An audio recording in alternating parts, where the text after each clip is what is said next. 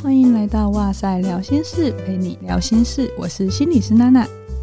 最近真的好冷哦，大家都用什么方式温暖自己呢？嗯、有时候啊，我们身体热了，可是心很寒的话，还是会温暖不起来哦。所以今天就想跟大家分享一个暖心的作品。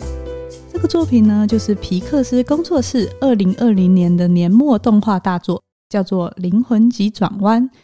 我觉得这部电影的出现啊，为去年一整年的这些不安和艰难做了一个很温暖的结尾。电影中也有非常多的心理学元素，所以当然我们就要聊一集啦。在《灵魂急转弯》之前呢，上一部皮克斯也有一个很类似的作品，叫做《脑筋急转弯》。两部作品大概相隔了五年。我也很喜欢《脑筋急转弯》。它是一个以心理学和脑科学的观点去讨论情绪和记忆的动画，然后它做的蛮浅显易懂的，所以也非常推荐没有看过的人一定要看。那跳一下回来，我们今天想要谈的这个灵魂急转弯，其实我觉得这是一部非常大人像的动画，不是那么像给小朋友看的。看完以后，每个人的感受似乎也都不太一样。我记得看完的那当天，我们有在哇塞的 IG 发现动。有一些听众朋友有回复我们，有些人会觉得，诶，这部电影就是一个轻松小品；也有人觉得，哦，完全没有感觉。那有些人也会觉得，哦，我深受感动。其实我觉得，不管是看电影或者是看书，每一个人在看的当下都处于不同的状态，每一个人的生命历程也都有不同的累积。透过这些嗯媒体素材，让我们有机会用不同的视角去看待自己人生的课题，都是很棒的。所以今天就想要跟大家分享，我在里面看到一些心理学元素，里面真的超级多的。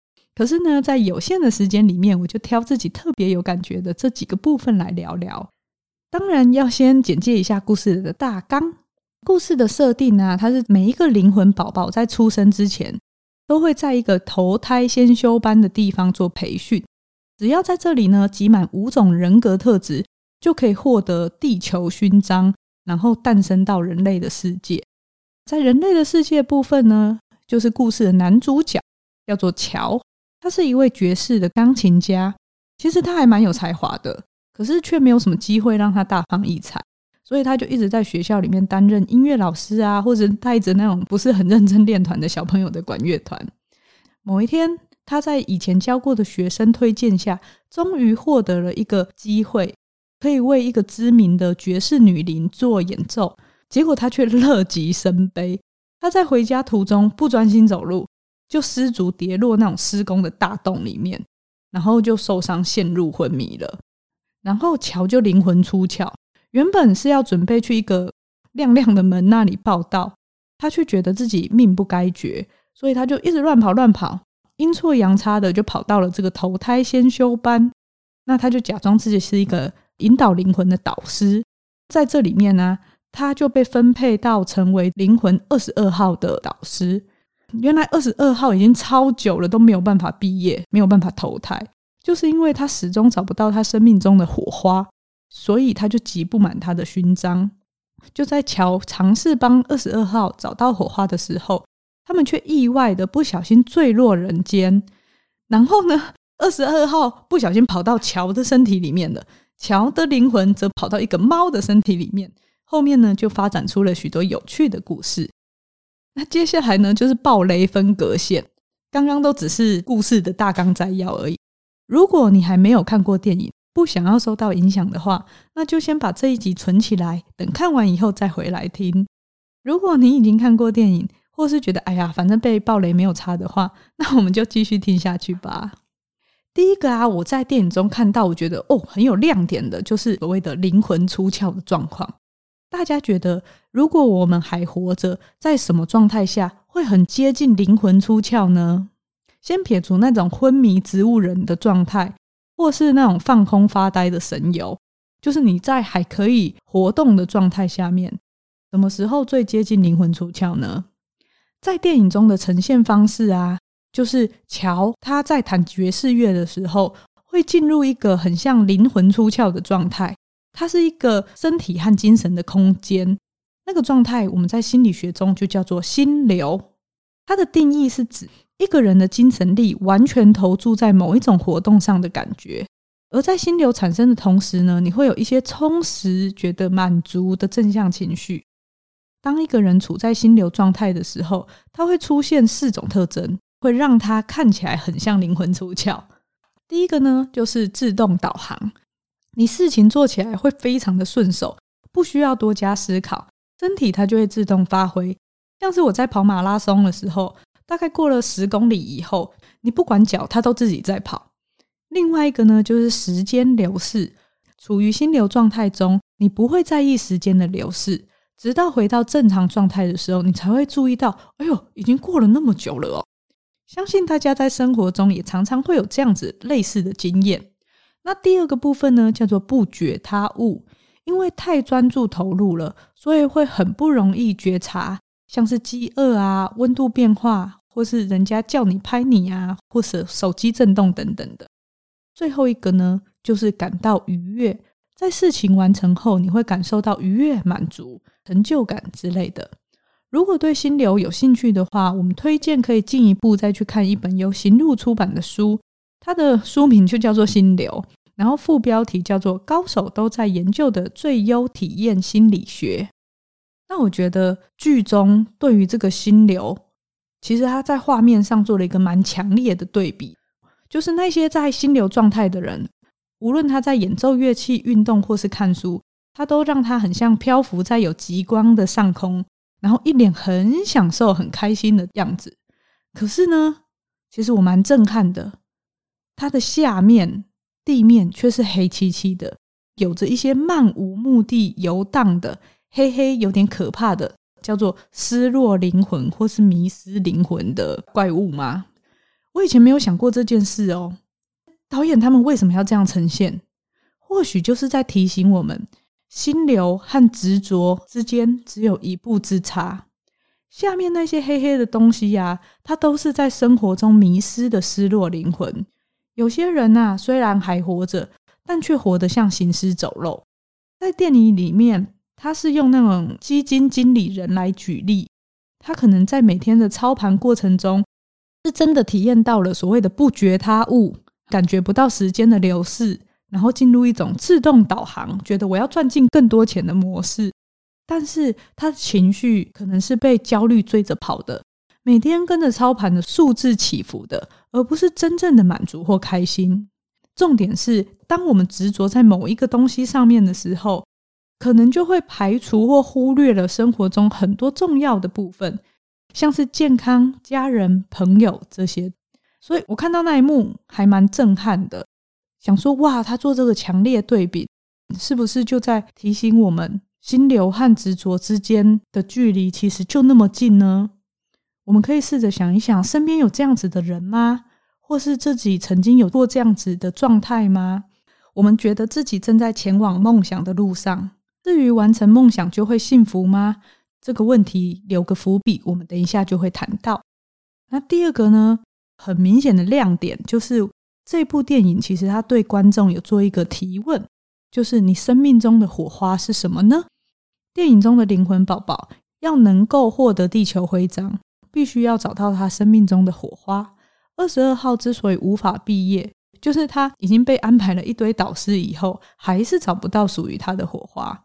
在这一段里面，其实他穿插了很多过去辅导过二十二号的有名人物，像是很有爱心的德蕾莎修女啊，或者是苏格拉底啊等等的。反正每一个人最后都是被他激怒，真的那一段是蛮可爱又很好笑的。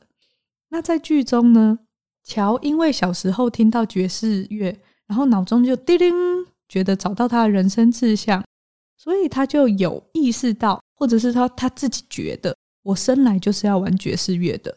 他也因为这个想法衍生出了他的梦想，然后穷极一生不断的去追逐和实现。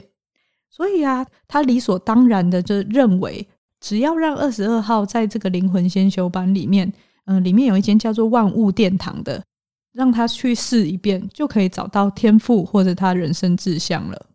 可是事情当然没有那么简单。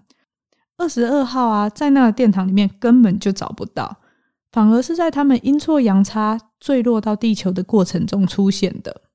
而在这个过程中，导演和编剧就带我们和乔一起回顾，还有思考生命的火花究竟是什么。我大概归纳了三个部分。第一个部分呢，就是我们刚刚有提到，坠落地球以后，二十二号是进入乔的躯体，然后乔是进去猫的里面。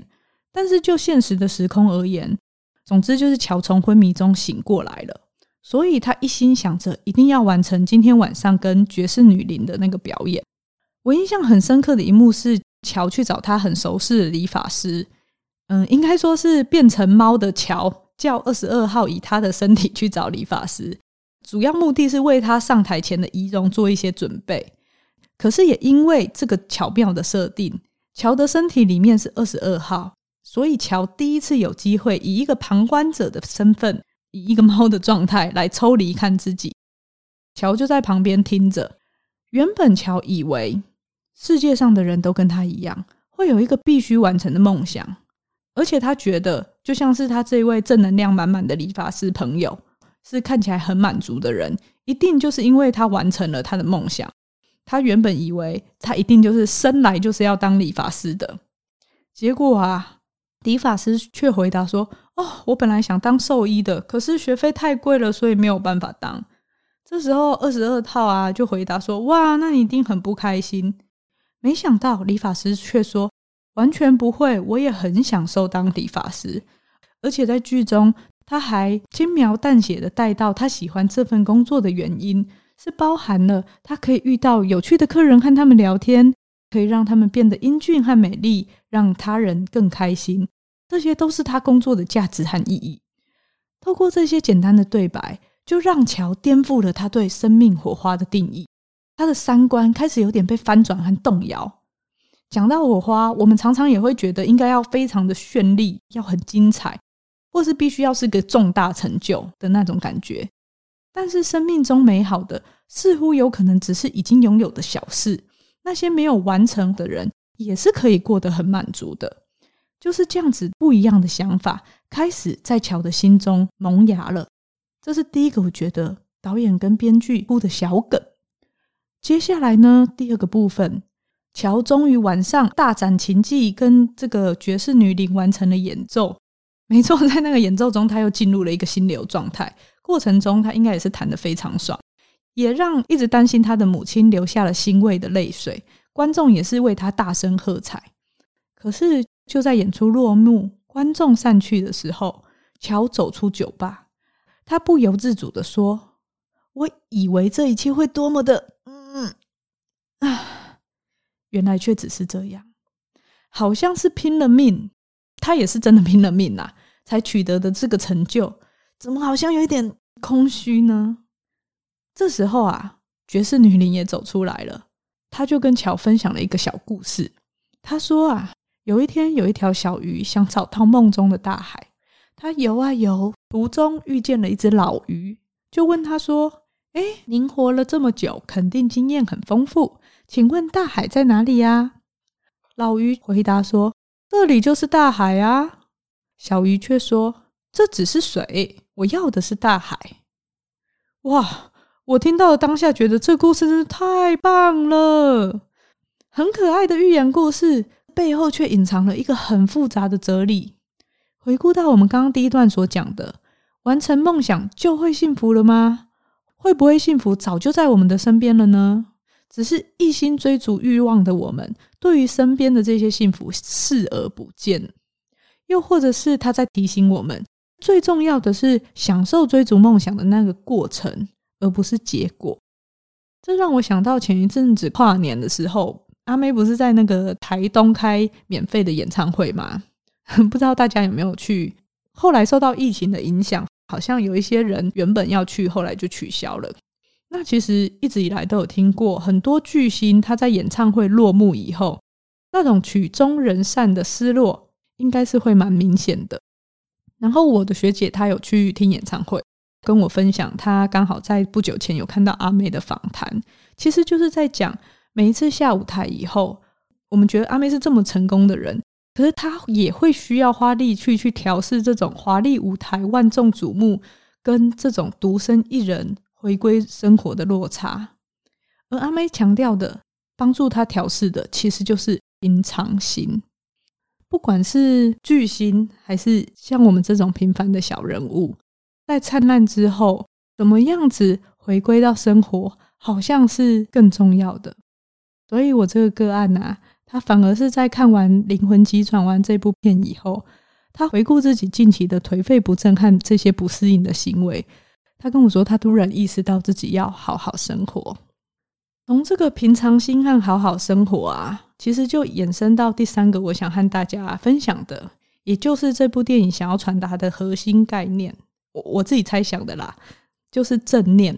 虽然电影方可能不是这样定义它，不过这个概念在心理学里面，可能跟电影想要阐述的是很接近的。什么是正念呢？Mindfulness，他在之前哇塞新观点蔡宇哲老师访问陈德忠心理师的那一集也有提过。不过我这边还是想要再次澄清一下，因为我常常在治疗跟演讲中都发现大家会有点误会正念的意思，以为它是正向的，还是要再跟大家解释一下。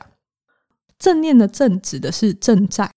比如说，你们正在听着 podcast 的声音，眼睛可能正在看着天花板，我不知道，可能正躺在床上或正在走路，这个叫做正在，它是不偏不倚的，是中性的。那念呢，指的是知觉、感受、情绪或是念头、想法之类的。正念的意思是刻意的把注意力放在当下，去觉察这些感觉、情绪跟想法，所以它是非常此时此刻 here and now 的状态。和正向思考一点关系都没有哦。在电影当中啊，二十二号第一次以平凡人的身躯去体验平凡人的日常的时候，其实他就是带着一种不评价的好奇心，去经历乔眼中看起来很无趣或很普通的这些小事，比如说像地下的排气孔吹起来一阵风，或者是一块廉价披萨的味道，还是手摸着围栏的那个触感，还有发出的声音。还有他从那个理发师那里获得的棒棒糖，甚至是从树上飘落下来的一片叶子，都让二十二号感到非常的惊奇，还有兴奋不已。而这一些生活的点滴，最终都是成为点燃他生命火花的契机。电影中想要提醒我们的是，人生很短暂，能活得精彩当然是很好，但重点是精彩完还是要回到琐碎的日常。人生的意义，或许是你如何看待和面对，还有怎么样子去感受和理解每一个当下，这样才叫做真正的活着。刚刚这三个部分，我觉得就是导演和编剧让我们跟着乔一起回顾，去思考生命火花究竟是什么。不知道大家听完有没有获得一些新的想法呢？最后啊，我觉得电影有刻意不让他整个情绪张力太大。毕竟他没有要走洒狗血的路线，最后那段我觉得还蛮感人的。刚好也有听众跟我们分享他对于这段的感触，我觉得跟我也算是不谋而合。只是我看的当下是比较接近嗯治疗师的角度而被感动到。这一段呢，就是在讲说乔和二十二号搞不清楚他们是怎么找到火花，所以才获得地球徽章的，所以就两个人有了一些冲突。然后乔也对二十二号说了一些难听的话。乔在意识到自己做错的时候，就他回过头要去找二十二号，只看到啊，二十二号不断的否定自己，执着在哦，我我没有资格，我不配得到地球徽章。然后他也快要变成那种黑黑的失落灵魂了。其实他很不安，很难过，沮丧。但是啊，他以生气、狂暴拒绝的方式去抗拒乔想要提供的帮助。但是呢，乔最后还是走入了二十二号的心中，真诚的跟他道歉，跟他分享他的领悟，将二十二号从很深很深的黑暗漩涡中拉出来了。我就会想到我跟临床上遇到的那些孩子，或是有一些个案的状况，好像哦，其实大家都会有很深切的渴望，希望有人可以拉自己一把吧。然后二十二号其实他一直都很不安。他觉得自己还不够好，所以他才会一直没有准备好去投胎到地球。而乔呢，后来也顿悟到，火花的重点不是因为要有目标，而是当你准备好要过生活的时候，最后一个徽章就出现了。因为乔曾经带着二十二号到过人间去体验那些热情跟目标，所以可能光只是看天空或是吃披萨，都有可能成为二十二号的火花。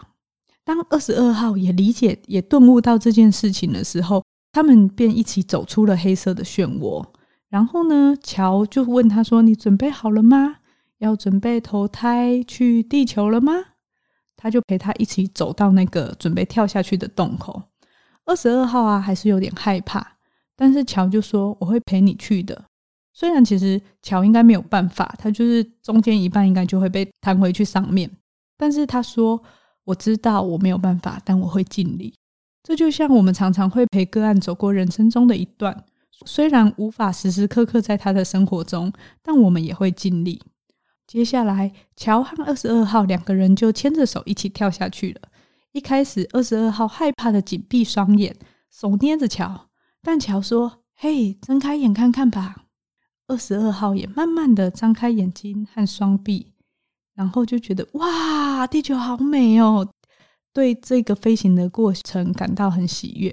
这就好像我们总是陪着个案在生活中鼓励他慢慢一点一点的尝试，透过成功经验的不断累积，他对于自己也会越来越有自信。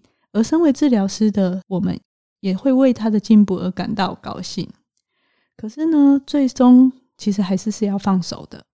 虽然舍不得，虽然不管是个案还是二十二号，都会希望有人可以一直陪自己走下去。可是呢，就像心理治疗的目的，就是希望个案能够成为自己的治疗师。二十二号也有自己的生活即将要展开。虽然有点惆怅，有点不安，但是在乔的关爱和祝福的眼神下，二十二号还是鼓起勇气松开了手，自己朝地球飞去。最后的松手非常的令人感动，因为看到了一个灵魂的成长。谁知道呢？或许二十二号到了地球，真的会成为一个很擅长走路的人呢？我记得他讲到他很擅长走路的时候，真的非常可爱。毕竟乔啊，他当初就是因为不专心走路才会死掉的。可见专心走路真的很重要。最重要的是，他告诉我们，或许不需要有多伟大的成就，才能证明自己是有价值的，而是你在努力过后，你真的认真生活了，那就是值得被爱的。今天的分享就到这边，希望这样从电影或戏剧中做心理学的分析，大家还喜欢。也要记得，或许你生命中你正在做的那些小事，就是让你想活着的动力哦。如果喜欢我们的节目，欢迎到 IG 或是在 Apple Podcast 中留言，或者是给我们一点鼓励。今天的聊心事就到这边，我们之后再见喽，拜拜。